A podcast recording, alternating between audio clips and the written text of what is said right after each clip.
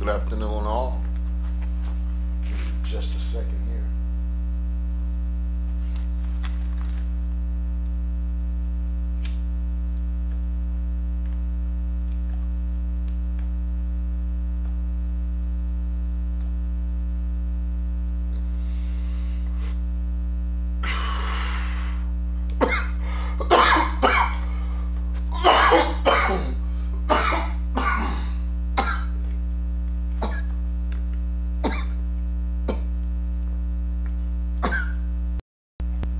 It is purplish, but ain't no Waukesha in here. I, I promise you.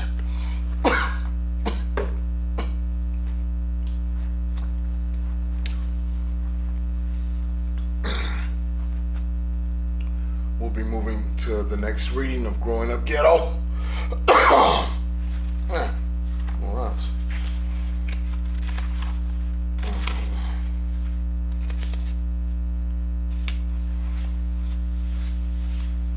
After leaving home, I went to Rob's house. He wasn't there, so I walked to Walnut to get on the grind. On 98th and Walnut, the crack spot, East Oakland. Knock on me, I got Herm's work, I yelled out from behind the cyclone fence. Three hours in, and I've been home four times. Paid Herm his $400. These last four rocks I have are all mine. Two rocks now, just served a 40 knock. 30 minutes later, I'm finished. $80, all mine. Herm, you ready for me to run off another count for you? Toby asked. For sure, young Tobe. Herm says he gave Superfly the hand signal to bring more yayo. Hey, young Tobe, you could, man, you ain't off. I'm gonna give you a G count, Herm said as he removed a sandwich bag containing 10 smaller Ziploc bags with five $20 rocks in each one. I'll get right back at you as soon as I finish, Toby said, taking the sandwich bag and putting it under it in his underwear deep under his nutsack, moving immediately down the block like somebody just put an energizer battery in his ass. If I was caught on that spot with that G count, I might get a trip to YA, juvie for sure. As I tell myself moving down the block, go on ahead, keep it moving, little daddy. Now I could just get back to the house, stash this, come back at least two more times. With 200, I could give him 400 of his money today. At Dolph's house, 88th and Plymouth, East Oakland. Meanwhile, back at Dolph's house, Tiny ain't here. She went down to Emporium Capwell's with her grandmother, Dolph told Lakita, holding the front door open with nothing on but boxers and a hard dick. For real, Dolph? I thought she'd be over here, Lakita lied. She saw Tiny leave with her grandmother right before she came to Dolph's house.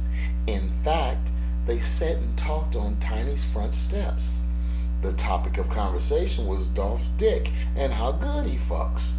A talk that always left Lakita's pussy dripping wet and very curious about Dolph's dick. Nah, you want me to tell you came by? Dolph said. Yep, I guess so. Dolph, let me use your bathroom, Lakita said. Dolph stood to one side of the door as Lakita walked in. Well, that is, she took four steps, then faked as if she saw something of interest on the floor and bent down all the way over, purposely pushing her ass up in the air. Damn, girl, you're doing way too much, looking like a Wells Fargo stagecoach with all that wagging you dragging, Dolph said. That was enough right there, but Lakita had to add to it. My mama told me it's a sin if you can't let a nigga stick it in the back end. She said. Dolph quickly flipped every lock on the door. Made sure the curtains was closed before he replied. Lakita, need some help in the bathroom with them tight ass jeans? Tiny wouldn't like that. Plus, you know that's my girl, Lakita said. What Tiny don't know won't hurt her, Dolph said. That's all Lakita needed to hear as she unsnapped the top button of her jeans and looked at Dolph with a wicked grin. What's up? Lakita said. Dolph did not reply. He dropped straight to his knees, looking like he was going to bust a blood vessel as he hurried to unzip Lakita's jeans and started pulling them down. Looking as if he was praying at her feet, a big smile came across Lakita's face above Dolph's head as she thought to herself, I got this nigga. Stepping out of her panties, and lay back on the couch. In what seemed like one motion, Dolph was on top of her, inside of her, and coming. What the fuck, nigga? You nutted? Lakita said, My bad. Oh shit.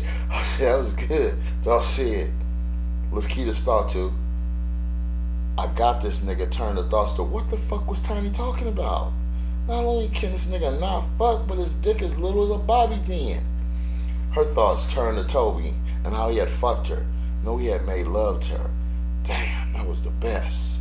She switched reels again, this time to anger towards Toby, because she could not openly go after him because of his rep as a dirty punk. Damn, if he was just clean or at least hardcore. Thinking more and more, she worked herself into a boiling point as she started to dress. Dolph, you know that dirty ass nigga Toby be running around here with rocks in his pocket? Lakita said. Hell nah, that broke ass nigga on motherfucking Yale. Dolph said. He do. Somebody needs to jack his punk ass, Lakita said. He'll have no fury like a woman scorned, even if you don't know you scorned her. Dolph thought to himself, the next time Toby comes through, it's gonna be pocket check time. Still unsure if the shit had any truth in it. Lakita, how the fuck you know Toby be having rocks? One thing that nigga ain't is dumb. He wouldn't tell you shit, Dolph said. Remember when we was over here that day and he asked me to go to Food King for him and give you some dry salami? Lying like a seasoned politician with no hesitation. Lakita said, Yes, I remember that day, Dolph said. When we got outside, he came at me on some could we work a twist shit. I was like, hell no, nah, dirty ass nigga. Then he showed me some rocks. Lakita said that did it. Dolph was convinced. And when and wherever he seen Toby was going down, he was getting his dirty ass jacked. For some reason, Dolph felt himself getting mad thinking about Toby walking around with rocks. Dolph thought to himself, punk ass nigga. On 98th and Walnut, crack spot, East Oakland. Toby was back on Walnut, posted up for the fifth time today. Block was on fire. He couldn't keep enough rocks. One white couple came through and spent a hundred dollars. They were tweaking so hard, he gave them five dimes. They came back again right after he served a 40 knock and spent 200. He told them to hold on while he went to the side of the apartment building and broke every $20 rock he had and two. Came back and threw it in the wife's hands, crumbs and all. When everything was said and done, he came out with $240, not counting the 80 he had at home. Superfly, where Herm at? Tobe asked. In the back of the apartments on the top floor, Superfly said, as he walked under the stairs towards the back of the apartments, calling out to him. Thank you, Superfly knew right where Herm was. Never reveal a player's position. We all learned that early in the game misdirection is the best direction in these streets. Nigga, I'm doing shit. What you want? Herm said. He unfinished, nigga, Tobe said. Why like that? Damn, you out here posted up like a stop sign, Herm said, trying to pump Tobe up to sell more. It was knocking. Mean, a lot of customers were out there, Tobe said. For sure, young Tobe. Come back here. I'm about to give your ass a fat 2500 count, Herm said. Nah, blood, I gotta get to the house before mom start tripping. Tobe said, Alright, press on. But get up with me first thing tomorrow, Herm said. Okay, I will. i okay, I'll holler. Toby said. As he walked down Walnut, he crossed over to Holly. Then Toby seen Mel, T-Roll, Gist, Scarface, and Tom. Jam-packed in a four-door canary yellow 1973 Caprice Classic with a black top, black guts. They stopped in front of Tobe, scaring the living shit out of him. Until he realized who they were. Ah, nigga Tobe, this told himself. He must have thought we was some Stone City niggas. Gist said. Gist was talking about a group of cats that Funktown was warring with. In fact, two and a half to three weeks ago, three cars and 20 cats from Funktown, all with aluminum baseball bats, went to Stone City on 106 and jumped out and started hitting niggas upside the head like they was the New York Yankees. I knew who y'all niggas was, Tobe said, lying like a rug flat on the ground. What you doing, Tobe? T-Roll asked. To the house. Where y'all coming from? Eastmont Mall. I'm getting fitted for the Run DMC concert tonight. T-Roll said. Alright, Team Blood, I holler. Tobe said. Funk or die, T-Roll yelled out. Everybody in the car followed the war cry used by the Funktown members on all occasions, but more before the fighting and the shooting. Funk or die! The whole car yelled as the music went up and the pipes from the car roared down the street, sounding like a racing car. As I walked on, I thought to myself, that's why the block was knocking so hard. Everybody getting ready for the concert. I should have got that 2500 count for her.